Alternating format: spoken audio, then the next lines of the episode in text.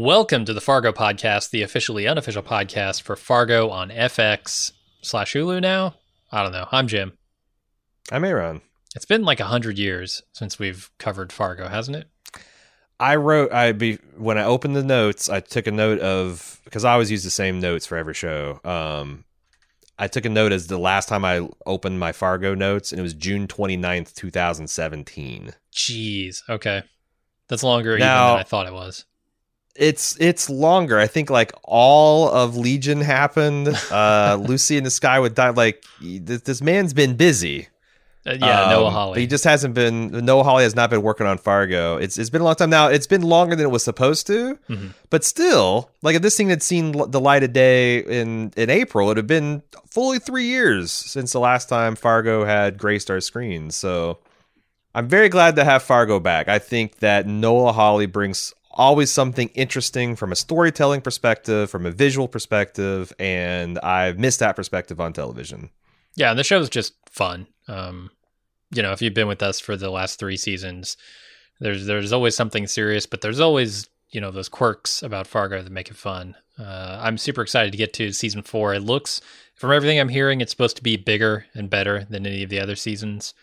Um, so we're we're coming together today to do a preview podcast for season four. Just talk a little bit about the trailers we've seen, the information we know about it. Um, you know, generate some hype for it because we're excited for it.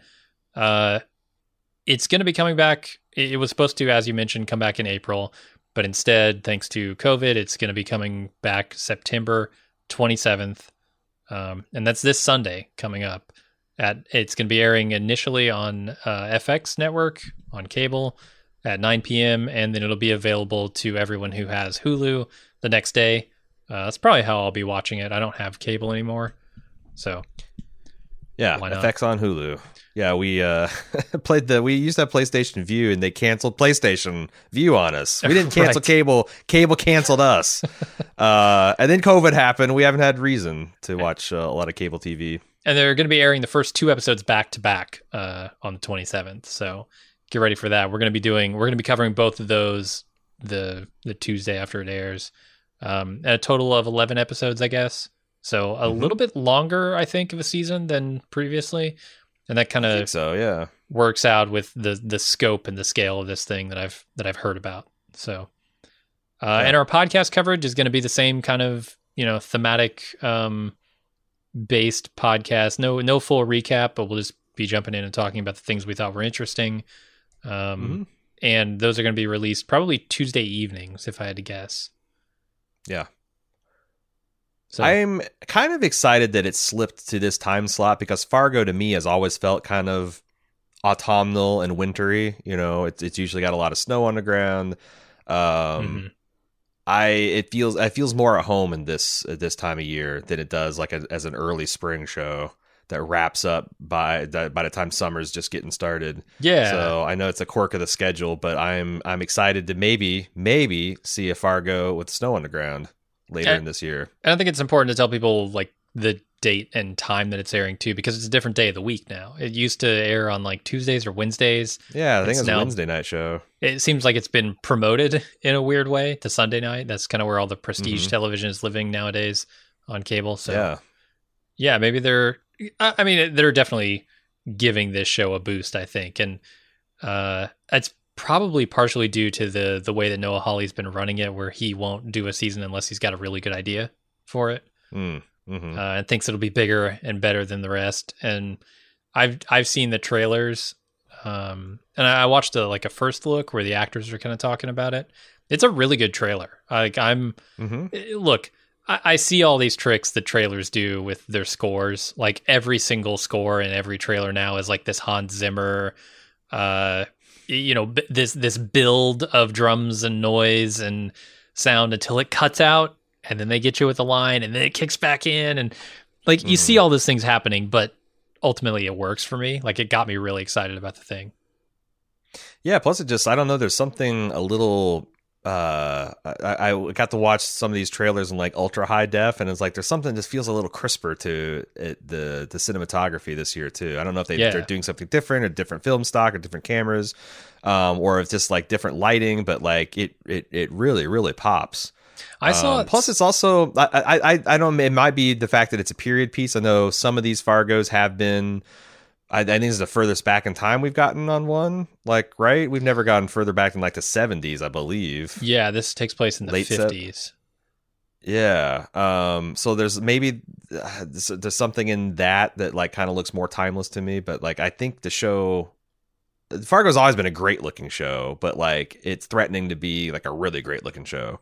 Sure. Um, I saw in one of the trailers they they were talking about the multi generational aspect of this, and they were showing this Mm. Joplin's department store, um, kind of the, the front of it, and they showed two different groups of people meeting out in front of that. But the footage was like one was very high def and one was lower def, like an SD kind of thing. I wonder if they're Hmm. if that is just like a quirk of that particular footage or if they're going to be kind of differentiating because you know how Fargo always tends to differentiate between timelines with like different aesthetics, right? Maybe they're doing right. that with like a resolution kind of thing here, um, or clarity Could kind be. of thing. Could be. Because this this is going to be by all rights a pretty big story. It's going to take place in the 1950s um, with in Kansas City, Missouri, and it's going to be Uh-huh. kind of the black mafia and the Italian mafia, um, these two crime syndicates, in an uneasy peace, I think, and then maybe a, a couple of them getting antsy and wanting to move in on the territory of the other. Uh, Yeah, it sounds kind of like American Gangster, Denzel Washington, only yeah, Midwestern and 1950s. Mhm. Um, but a lot of the whole kind of like you know Italian mob might be getting a little uh, old and complacent, and you got a younger, hungrier upstart gang, a new new band of uh, uh, uh, moving in, got new ideas. Um, I really enjoyed Alan Seppen, Sepinwall's review, and he he brought out that um, you know like Chris Rock is the leader of this gang, the black gang that's moving in on the Italians, and he's got like uh, these altogether modern ideas. Like I got the opinion that he's kind of like a 1950s Stringer Bell, always looking for a legit angle. Like one of them is he's pushing on he's pushing this idea of like credit cards essentially okay, banks in the 1950s, you know. Hmm. But nobody's like, "Who's that's a crazy idea?" Because it's coming from, uh, you know, a black guy. Uh, I, I just, I don't know. I think that sounds like a really fun idea. Like Chris Rock as a Stringer Bell type, trying to, um, you know, move this criminal enterprise into some land of uh, either bigger, bigger and better, or, or a frontier of respectability. I think that's an inherently interesting concept. Yeah, in, in that uh, first look thing, they were talking also about like the the multi generational aspect of it, but but the the idea of like the immigrational aspect of America, um, and how Mhm. America is essentially a land of immigrants, uh, and how that changes how you feel about being an American as like you sort of age out of those roles, like multi generationally, right? Like your your children aren't immigrants. Your children are natural born Americans. Americans. What does that mean in this context? And like Mm-hmm. you know, when you have all these cultures mashing up against each other, the African American culture, the Italian culture, the I don't know, Christian whatever culture that that they they arrived on the Mayflower with, like that kind of thing, it gets muddy and weird. Um, Well, it's interesting, yeah, because like you know, you and I both are multi generational immigrants. You're from an Italian family. I'm from a German family. But in the year 2020, we're just fucking Americans, Right. But if our grandfathers, great grandfathers, had been black instead of German or Italian, we'd still be black. right. So it means like it's like being American means something entirely differently depending on the color of skin you are, and you know, if uh, if you're mostly uh, passing as white, then it's it means a completely different thing. I I Fargo's never been a show to shy away from any of those issues. yeah. And in fact, it feels like this year they might even be mixing them up. And because I noticed that one of these characters is like a rabbi and he's raising a black daughter. Mhm.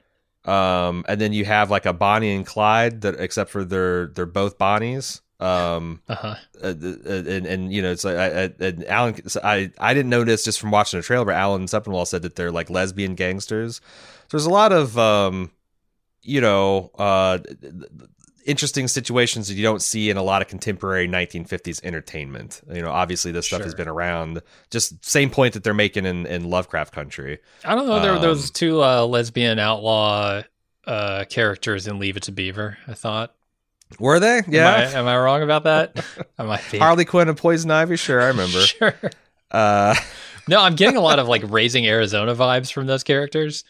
Like they, they at one point rob some place with uh you got a panty on your head, that kind of thing. uh-huh. The- you know, the the Nick Cage that exists at the end of Raising Arizona is very much that flavor. You know, so that's interesting. One of the one of the coolest things about watching Fargo the series is seeing which of the Coen brothers films it's playing homage to because Mhm. every year there's like a palette full of different Coen brothers and they've, you know, Coens go very serious and bloody and violent to very lighthearted and whimsical and silly, right? There's every spectrum of the drama rainbow you can find in a Coen brothers film. Um, you mentioned raising Arizona, and you think of raising Arizona, you think of like you know Nick Cage and pantyhose on his head, and Yeah. the you know guys got there's got Jamie's wearing Yodas and shit and that kind of stuff. But they also feature this like biker from hell, Uh-huh. like personification of vengeance. I wonder if they'll have any of that. Like they're I, if they they're painting with Coen Brothers paintbrush, there there's got to have some kind of a dark, menacing, and they Like have a David Thewlis actually- from last season, sort of. or vibe. Billy Bob Thornton from the first, like borderline satanic, evil, supernatural force. Yeah. Um, which I I actually like when Fargo goes in that dimension. Sometimes they take it too far. Like I I argue that the you know that's that's if you've listened to this podcast from the beginning. The aliens is a bit of a of a stick up my ass. Sure, me Uh, too. Some people loved it, some people hated it. Um, but I I do like I, I thought that Billy Bob was exactly right Yeah. was he supernatural? Was he not? The line is very blurred, and if they're doing Raising Cain, I would like to see them uh, maybe doing that. Um, a serious man's another one. If you got like uh, if if um, like a rabbi character is going to be a big part of this uh, season, that might be another one to watch to kind of um, you know get your mind prepared for what Hawley's uh, uh, coming at us. Uh, they could always do like they haven't done anything in Hail Caesar. Wouldn't that be period accurate too? Uh, uh, mm, yeah, That took was it like the during like the McCarthy Red Scare? Scare? Yeah, yeah, Okay. yeah, yeah.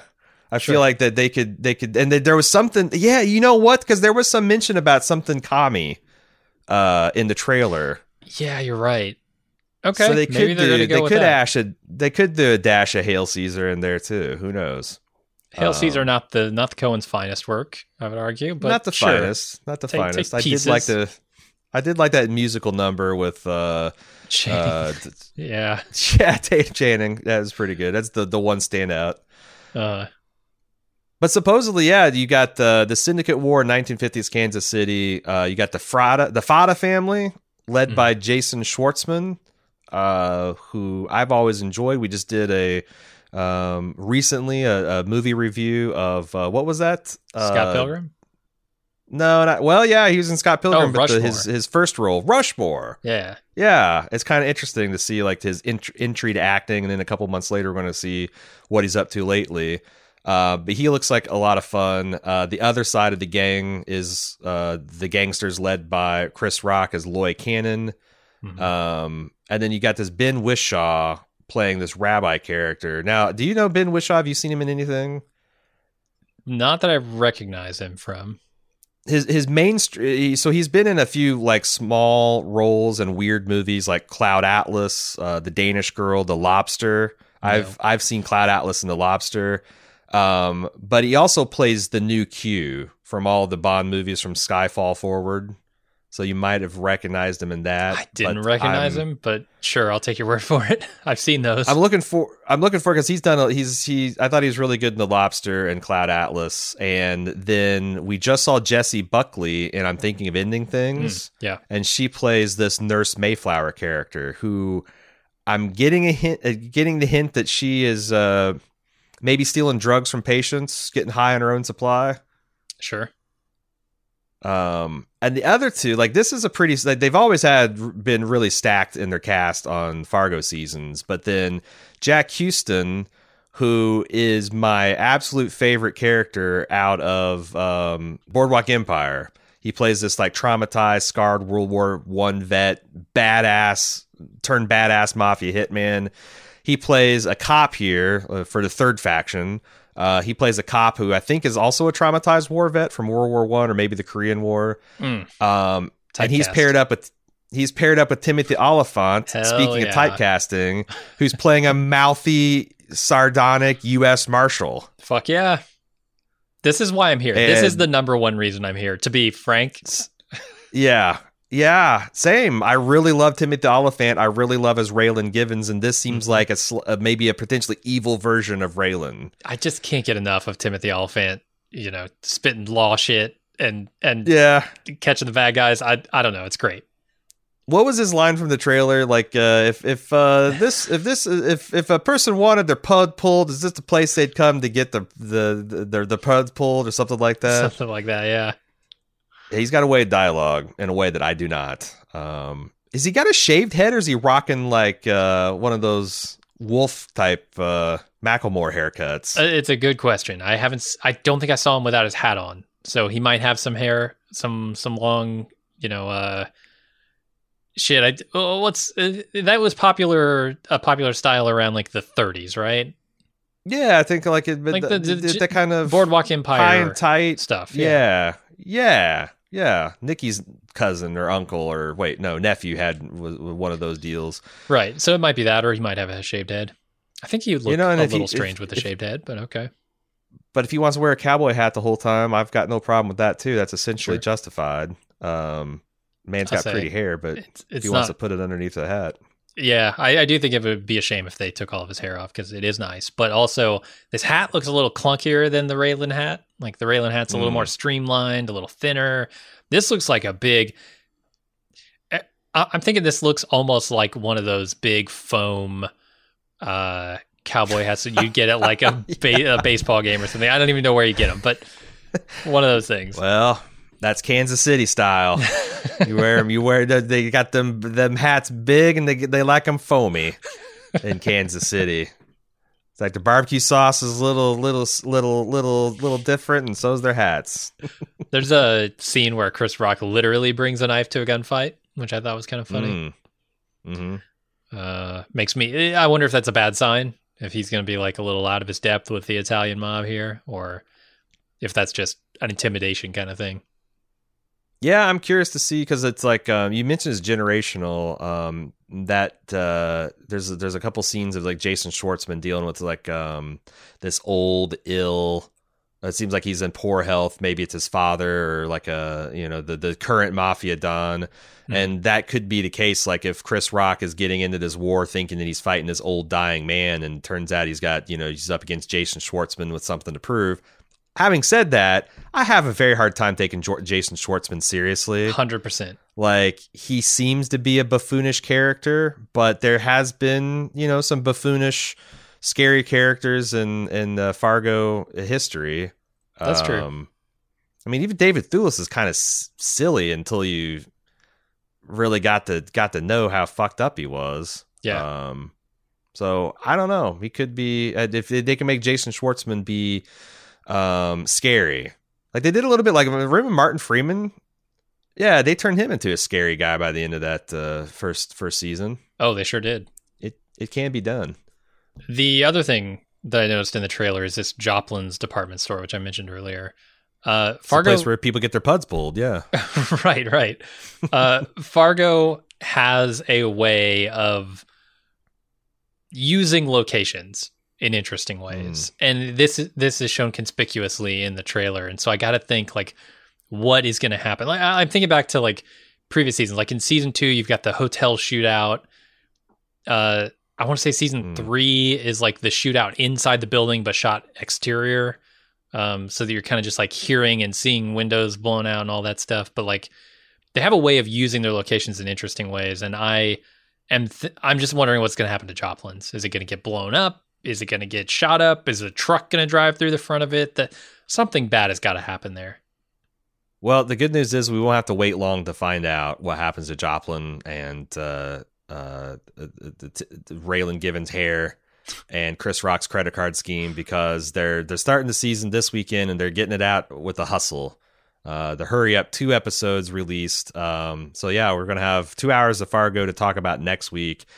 Hope you guys join us along. Uh, the voyage, the trip through uh, Minnesota. Well, it's not Minnesota, Kansas City. It's going to have the Minnesota nice accent. Missouri. Uh, Nurse Buckley. Nurse Buckley's got got it going on in spades. Yeah. Uh, but we'll be watching each week. Uh, we'll be releasing the episode on Tuesdays.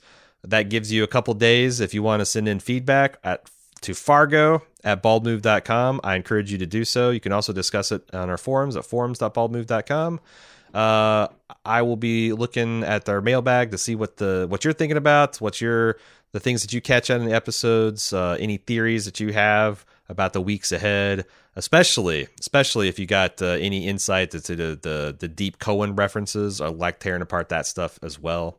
Send that into Fargo at baldmove.com.